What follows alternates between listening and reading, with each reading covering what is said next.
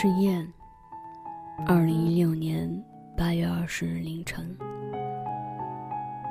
久违的音乐，熟悉的夜，不一样的心情。再次打开电脑，梳理不堪的思绪，早已记不起上一次写文字的日期。此刻。我才意识到，我的心好久没有静静了。走在繁华与喧嚣的城市，常常会想，他到底有没有我的容身之所？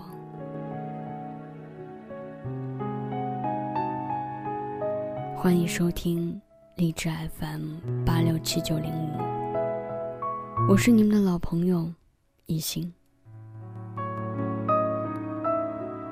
关于漂泊这个话题，我已经不止一次在我的闲聊站里聊起过了。北漂，南漂，好久以前就在思考着这个话题，总觉得有好多话想要道一道。身边有个别要好的朋友在北京飘着，而我，在外面飘荡了这几年。早已给自己定义为南漂。漂，顾名思义，在一个还没有自己的容身之地漂泊。某种意义上，只有你拥有了房产，或者落定了户口，才可以摘掉“漂”这个字儿。而我，就是这样飘着。我甚至因为这样的漂，连办护照的权利都没有。在这之前，我一直很疑惑，为什么那么多年轻人毕业之后要留在北京、上海等一线大城市？而当我南下漂泊之后，这个疑问反倒让我更加的疑惑。我们承受着城市的拥堵，承担着城市一系列活动带来的高成本，面临着随时破位的高房价。拿着永远低于通货膨胀、房价增长率的薪水，却似乎没有享受这座城市给你带来的一点儿好处。繁华的商业中心，灯红酒绿的夜场 DJ，似乎都成为偶尔接待远道而来的友人的无奈选择。那么，问题来了，是什么？支撑着这么多年轻人痛苦的挣扎，也不愿退而求其安逸。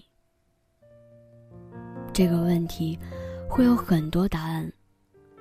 有人说，可能是不甘心吧。读了这么多年书，出都出来了，怎么再好回去？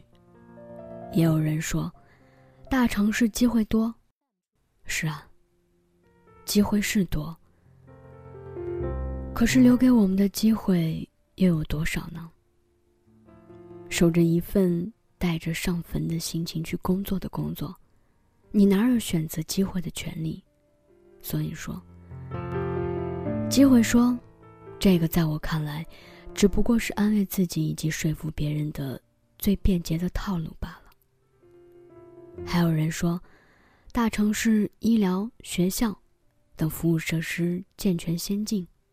是啊，可当各个名校挤得焦头烂额，各大医院看病难的可以让陪同人员等出病的时候，似乎才发现自己的孩子，并不一定要上得了所谓的名校，才发现，你自己得的病在哪里治都能治得好。于是，我们有人想说，在非一线城市。我的孩子可以读当地最好的学校生病就医可以去最好的医院。于是就出现了幸福指数这个概念。对于这四个字显然我没有发言权因为似乎我并不幸福。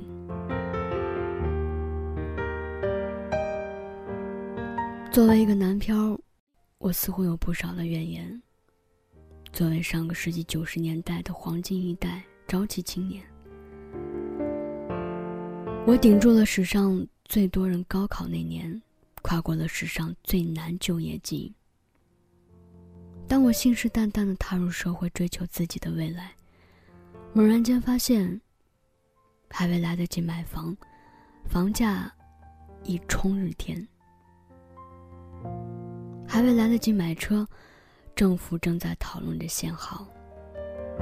不得不感叹，真是日了狗了。在我身边，有人经常这样说：“年轻人可以了，我们那个时候工资比你少多了，知足吧。”是啊，我倒是想知足。你为何不想想你当年的物价和房价？你我的身边，总有些人站在道德的制高点，对于此做出评价。我客气的称之为“傻逼”。尴尬的年龄面对着太多的尴尬问题。不过，为何我要像傻逼一样？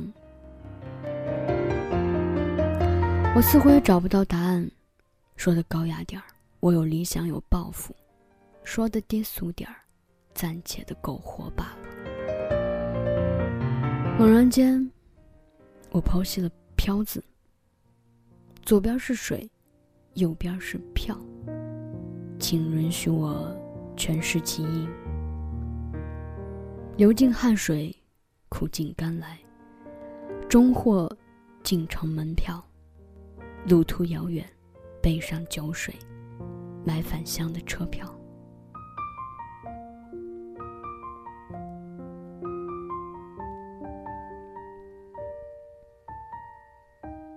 在这样一座城里，你说为了梦想奋斗，我说为了生活奔波。致北漂、南漂的人。